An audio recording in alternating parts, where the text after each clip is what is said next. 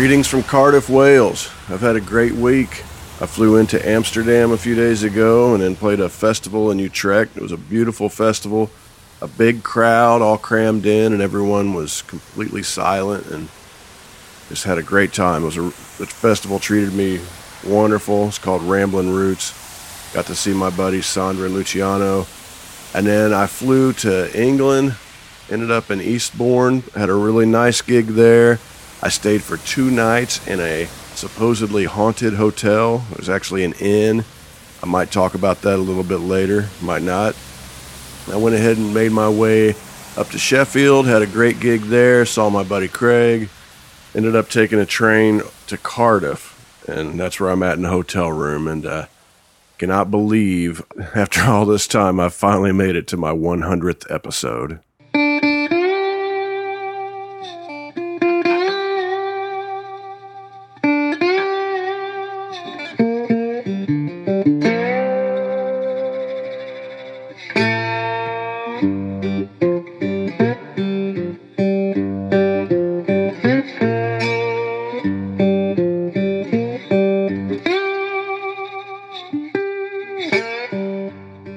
Friends. This is Otis Gibbs, and you're listening to Thanks for Giving a Damn. I'm sitting here in a hotel room in Cardiff, Wales, on a rainy day. This is a personal journal. This is a bit of an experiment. I like to say right up front that I haven't the slightest idea what I'm doing, but I decided to do it anyway. And this show was founded with the idea that there are only two people in art that matter there's the creative individual and the person experiencing it, and everything else is an artificial filter. This is a way for me to share things with you guys without any filters whatsoever.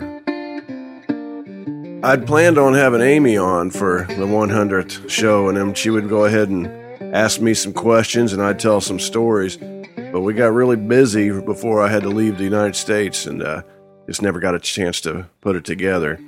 So here I am. I'm in a hotel room in Cardiff, Wales. I had planned on putting this together in Eastbourne a couple days ago, but I found out that there was this 500 foot cliff called Beachy Head that was just a few miles away. And I thought, man, I could either sit in a hotel room for eight or nine hours putting this thing together, or I could go walk along 500 foot cliffs overlooking the English Channel. And I chose to err on the side of nature and go live a little bit. It's a beautiful, beautiful area. You should go ahead and look it up online and see some pictures of it. just beautiful. It's where Chitty Chitty Bang Bang drove off the edge of the cliff and flew for the first time. And it's also was in Quadrophenia and it was also in the Cure's Just Like Heaven video and a lot of other things. But I'm going to tell you some stories and maybe I'll even do a little bit of state of the nation type stuff and tell you where things stand. But I thank you guys for being there with me. I really appreciate it. And welcome to my 100th episode.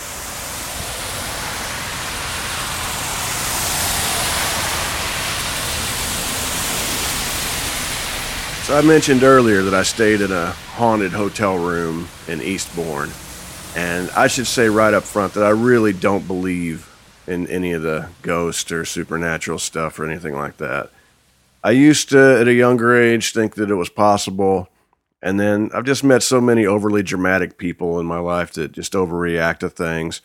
And then once they started making those TV shows where you see people investigating, which is a great word, quote, investigating this sort of thing, you know, those people just seem completely unbelievable to me. And it just seemed unlikely. But I've always been of the opinion, even though I don't believe in something, I welcome the opportunity for something to appear in front of me. You know, if I saw something that I just couldn't explain, appear right in front of me that was out of my reality, I would have to completely re examine everything that I believe. And that's a healthy thing. That's uh, the sort of thing that we should hope for in our lives to find things that challenge our beliefs and viewpoints. I've always believed that. So I'd love to see a ghost. I don't want to be frightened or terrified, but I'd love to see something like that that just challenged, you know, my beliefs on things. So I've stayed in quite a few places over the years a lot of these old inns in England, you know, will claim to be haunted. And I've stayed in quite a few where they claim there's a lot of activity, and I've never seen anything. And the place I stayed at a couple days ago in Eastbourne, it was built in 1180. which is very old to us Americans. We have a hard time relating to anything that old. And there's supposedly a ghost named Emily who haunts the place. And there's a very old graveyard next door. And I'm talking about, you know, 800, 900 years old. And if you go down into the basement, there's like a cellar area of this old inn, which they let me go down in there. There's a secret passage that goes underneath the graveyard and uh, pops up somewhere over there where they used to store bodies down there uh, before they would bury them. But I didn't see anything, you know. It was a beautiful, beautiful old inn with a pub, and it was, you know, I loved the place. I wish it was in East Nashville. I'd hang out there every night, but I didn't see anything. And quite a few years ago, my best buddy Todd, who's uh, you know, my been my best friend for over 20 years now, his sister was working at a hotel called the Read House in Chattanooga, and she was telling us all of these ghost stories about things that would happen in this one room in this hotel. Well, the backstory is there was a prostitute named Marguerite back in 1927 who brought her John into up into the hotel room. And this was a very classy, high end hotel at the time. Well, she brought her John up to the hotel room, and he ended up being some kind of a crazy guy, and he cut her head off. So supposedly she haunts this room. My buddy Todd, his sister, works there and said she would say that they would rent this room out last to people because quite often someone would check in, they would go upstairs, and about 15 or 20 minutes later, they would come back down and check out.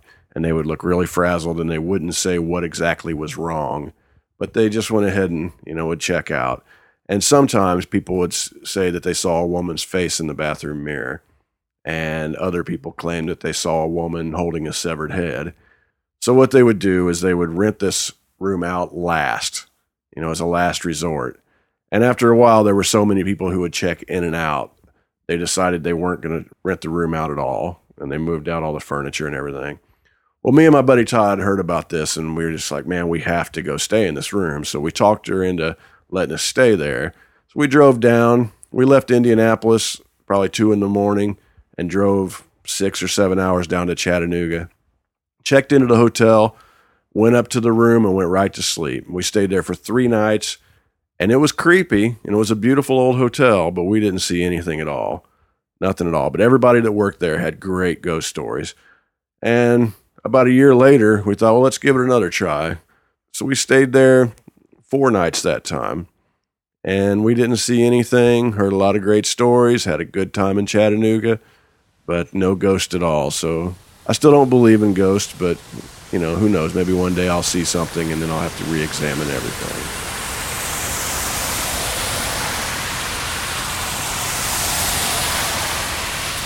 A couple years ago, I got to go on tour in the UK opening for Ian Hunter, and it was just a great experience. It was beautiful in every way. He was a really inspiring person. I can't say enough good things about him. The two people I've met, you know, you meet a lot of people in music that aren't that fun to be around, and maybe they're not the people that you hope they would be. But um, Billy Bragg and Ian Hunter are two of the classiest, you know, great people that I've met in music. When I get these opportunities as an opener, I just look at it like, you know, it's not my gig. I'm just happy to be there. And I'm going to do everything I can to be invisible so that nobody has to worry about me at all. I just shut up. If somebody says something to me, I'll answer them, you know, and uh, just be happy to be there. If you're supposed to, if everyone's supposed to meet somewhere at a certain time, I'll make sure I'm the very first person there and nobody's ever waiting for me or worrying about it. You know, if my set gets cut short, that's fine. I'm just happy to be there. So I treated it like that, and uh, I think Ian appreciated that. So a few nights into the tour, he came up to me and he's like, "Otis, I want you to to know I've really, you know, enjoyed having you out on tour. I don't want to put you on the spot, but if you would like to come up at the end of the, my set and sing all the young dudes with me, that would be great, but you don't have to. I don't want you to think you have to. And I'm thinking, of course I'm going to. That's, you know, I'd love to. That's beautiful. Thank you. So every night of the tour from that point on, I came out and got to sing all the young dudes with him, which was quite the honor. So the last night of the tour, there were a lot of people showed up. It was some, I think it was in Holmfirth, you know, there was just a lot of people that showed up. Uh, Verden Allen from the Hoople was there. Mick Ralphs the Hoople and Bad Company was there. And Joe Elliott from Def Leppard was there. And Martin Chambers from the Pretenders. So we're all, you know, sitting backstage. And I'm a big, you know, I grew up a big Pretenders fan as a kid and still love the Pretenders to this day. I was pretty stoked to, you know, just stand around and be be a fly on the wall. Well, Joe Elliott kept looking at me. I think he got the idea that maybe I was a roadie or something. He had no idea I was the opener. And uh, so I'm just trying to stay out of the way. And they're talking about, like, okay, everybody's going to come up and sing for all the young dudes. And I'm standing backstage and I'm waiting for the cue. And everybody goes to the side of the stage. There's a door that you enter to get to onto the side of the stage. And the side of the stage was really, really small.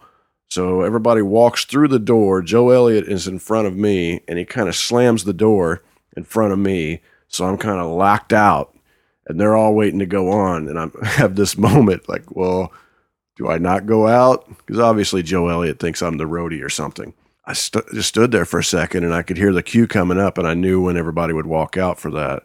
So when the cue came, I opened the door. Everybody walked out, and there was room for me to walk out to the side of the stage. And then I walked out onto the stage. It was beautiful. Martin Chambers put his arm around me, and I'm singing along all the young dudes with Mick Ralphs, you know, Verden Allen, all the guys, which are great guys in Ian's current band, the Rant Band. And uh, I looked over to the side of the stage, and I could see Joe Elliott looking at me kind of confused, like, why is the roadie up here singing also? And then he kind of smiled and gave me the little thumbs up. And that was fun. We went backstage and, and he laughed about it and I laughed about it and just had a really good time. But Ian was nice enough to come on the show while I was on that tour. Maybe it was in the first 10 episodes. Either way, I encourage you to look that up. It's really good listening.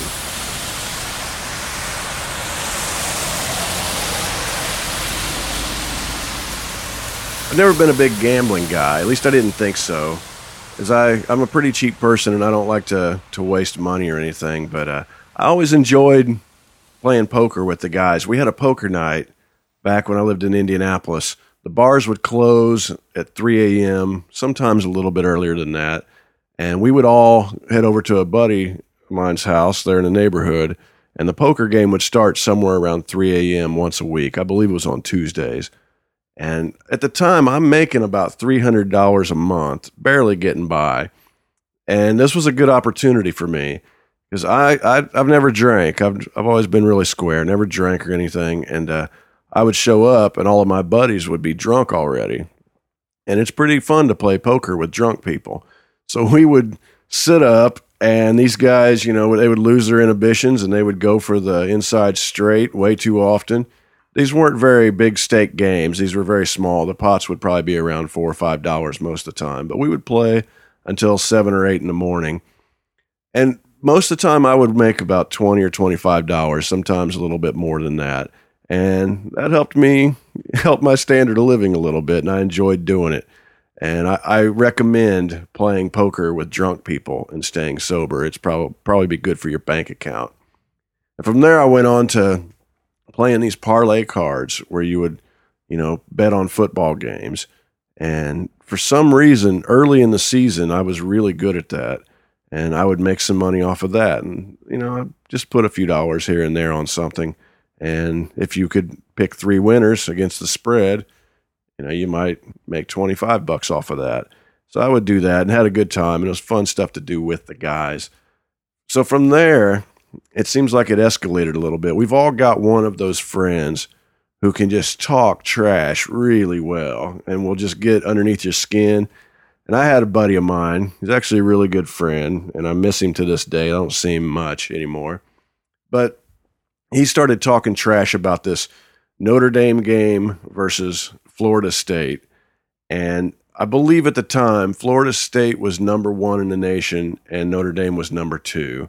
This was a big game. So as we're leading up to it, he's talking trash and talking trash. He's a Florida State fan, and I like Notre Dame. So as we lead up to it, it just starts escalating. And we put like five bucks on the game, and it goes up to 10. You know, the next day I see him, and he's talking more trash, and I'm starting to get really irritated by him.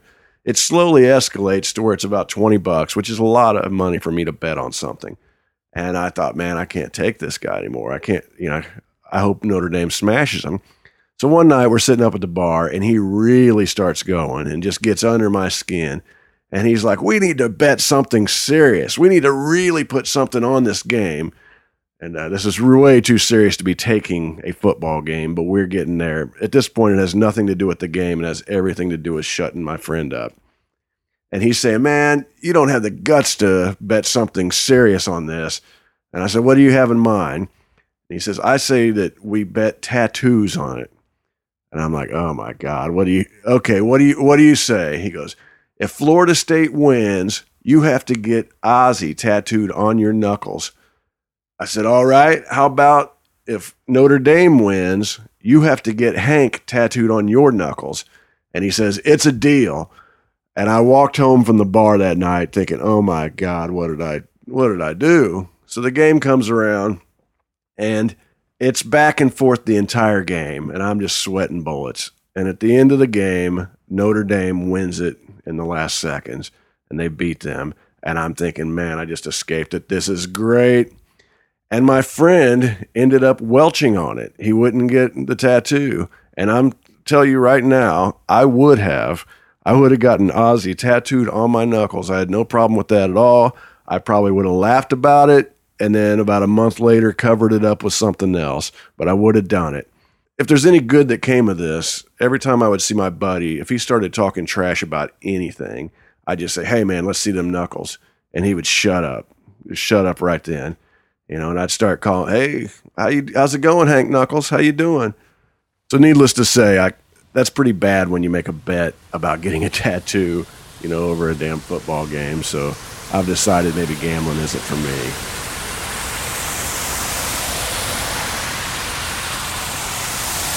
I've had a lot of people ask me how I got started playing over here in Europe, and it's kind of a long story, but I'll try to make it as short as possible.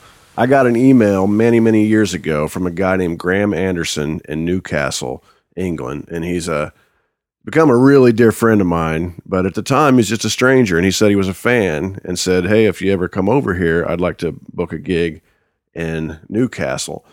And there was just not an opportunity for me to get over. I just didn't really have a way to come over, and I couldn't come over and just play that one gig because I couldn't afford to give me enough money. So he just kind of kept in touch. And I ran into him once in Austin, we hung out, and there was a few friends of his. They're just really nice guys. We hung out for a few hours that night and got along great. And the next spring, he contacted me and said, Hey, there's a festival over here in Gateshead, which is just across the river from Newcastle, and said that uh, I'm booking a stage out there and I could get you on it if you'd like to come over here and play. And he made it all possible. I had a really good time. They paid me really well. I got to come over and bring Amy with me. They put me up in a super nice hotel room, and I opened for Guy Clark in fr- front of a couple thousand people. Just a great gig, really, really great gig.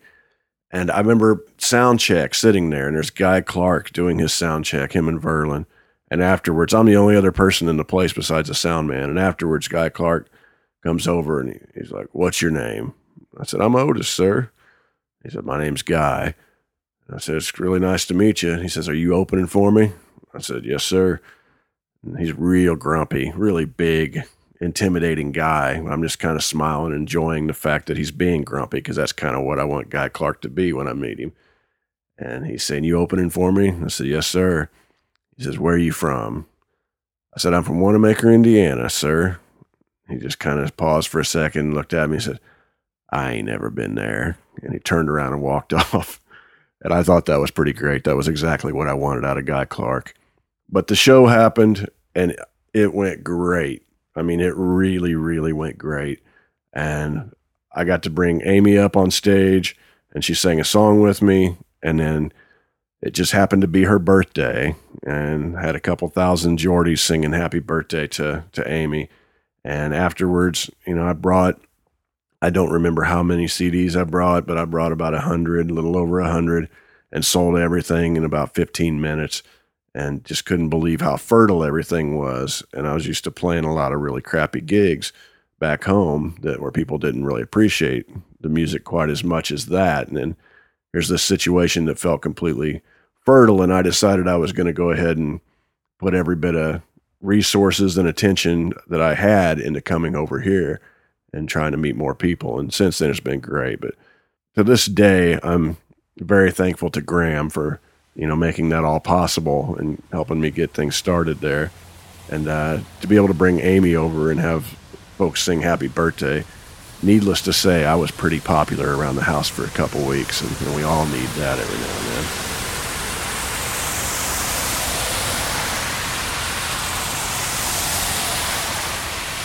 I have to be honest and say, I cannot believe I've actually made it to 100 episodes. When I was seven or eight episodes in, I was I felt so buried. I'd promised myself that I would make one a week for a year, and then I changed that to where I would make 50 in a year. I'd make 50 episodes, and I swear, seven or eight episodes in, I did not see any way I was going to be able to do it. It was taking about 12 hours to edit the shows each week. And I think it makes the show way better, you know, way better for the listener. But it just took so much time. And somewhere along the line, I got a little bit better to where it takes seven, eight, or nine hours of editing, but it's just so much work. And I used to tell Amy, say, Amy, I don't know how I'm going to do this. I really, I mean, I've kind of overextended myself by doing this. I just don't know how I'm going to make this happen. And she's like, oh, you'll do it. Just do one at a, one at a time.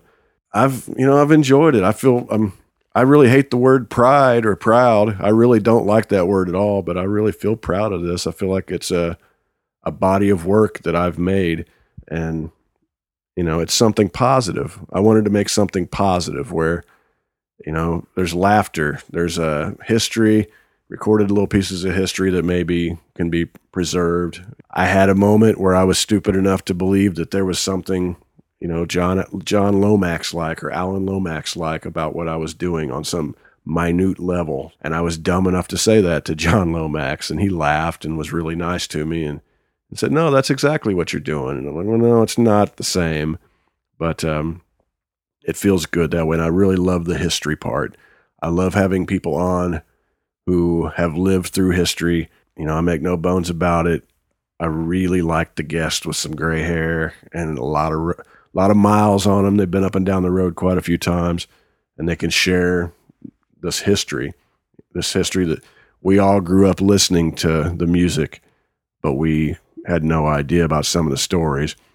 And I also love the fact that I don't have to have anyone's permission to do this. I can simply make a show, put it up online, and either people listen to it or they don't. And it survives on its own merits. I don't have to have some company's permission to do it. I don't have to be hired. I don't have to go through any of that crap. I love that about it. And um, i love that i can speak directly to you guys. And i've said before that i went over two years without doing an interview because i didn't i just hated it when you know you get on and people always ask the same boring questions about what's your influences or what's your what's the song about? And all that crap that was just completely boring. And I wanted to ask people different questions and I wanted to stay out of the way. Didn't want it to be about the host. You know, I hate it when the host is always trying to put their one liners in and interrupt you and all that. I didn't want to do that. I figured I would err on the side of staying out of it. you know, if I spoke less, it will be a better show. And I just let make it all about the person that I have on. And uh, a lot of you guys appreciate that. It may not be for everybody, but uh, the people that it is for appreciate it a lot more. From this point forward, I've decided that I'm going to, instead of doing one show a week, I'm going to do a sh- one show every two weeks. And I believe I'll be able to keep the quality up, the quality high. I have a lot of great ideas for shows I want to do. There are people that I've tried to get on this show for over two years now that I send an email back and forth to about once every two weeks, and they say, Yeah, well, go ahead and do it. There's a couple of these people. There's a couple people I chased for over a year that finally happened, like W.S. Holland. I was really proud of being able to do that. I won't say who the people I'm still chasing are because it's a little bit ridiculous at this point. It's kind of become my w- white whale. But maybe I'll be able to land one of these sometime. And these are people that have all agreed to be on the show. It's just getting in the same room has been, this doesn't seem to happen. So I really appreciate y'all listening in and thank you very much for spreading the word and telling your friends. And thank you very much to those of you who have supported this show by buying stuff at otisgibbs.com. And I hope you continue to do that. If you haven't done that yet, this would be a great time. I, I, like I said, I have a lot of great ideas coming up, and I look forward to it. But uh, thank you guys for for listening, and uh, I hope you'd enjoyed this 100th episode.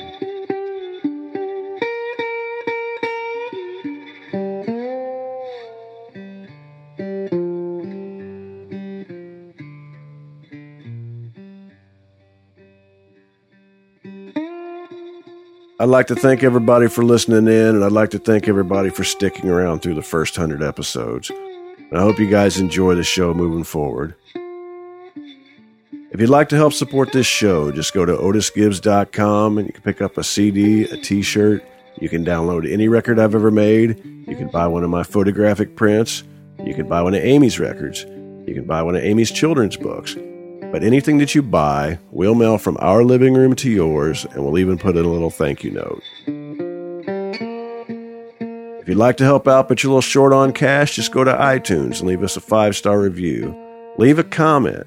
Subscribe, and you'll get a brand new episode free every other week. But if you enjoy this show, or you enjoy my music, or you enjoy Amy's music, please take the time to tell a friend and help us spread the word. And if you'd like to send us a message, we'd love to hear from you. Just send it to info at otisgibbs.com. I'm Otis Gibbs. Thanks for giving a damn.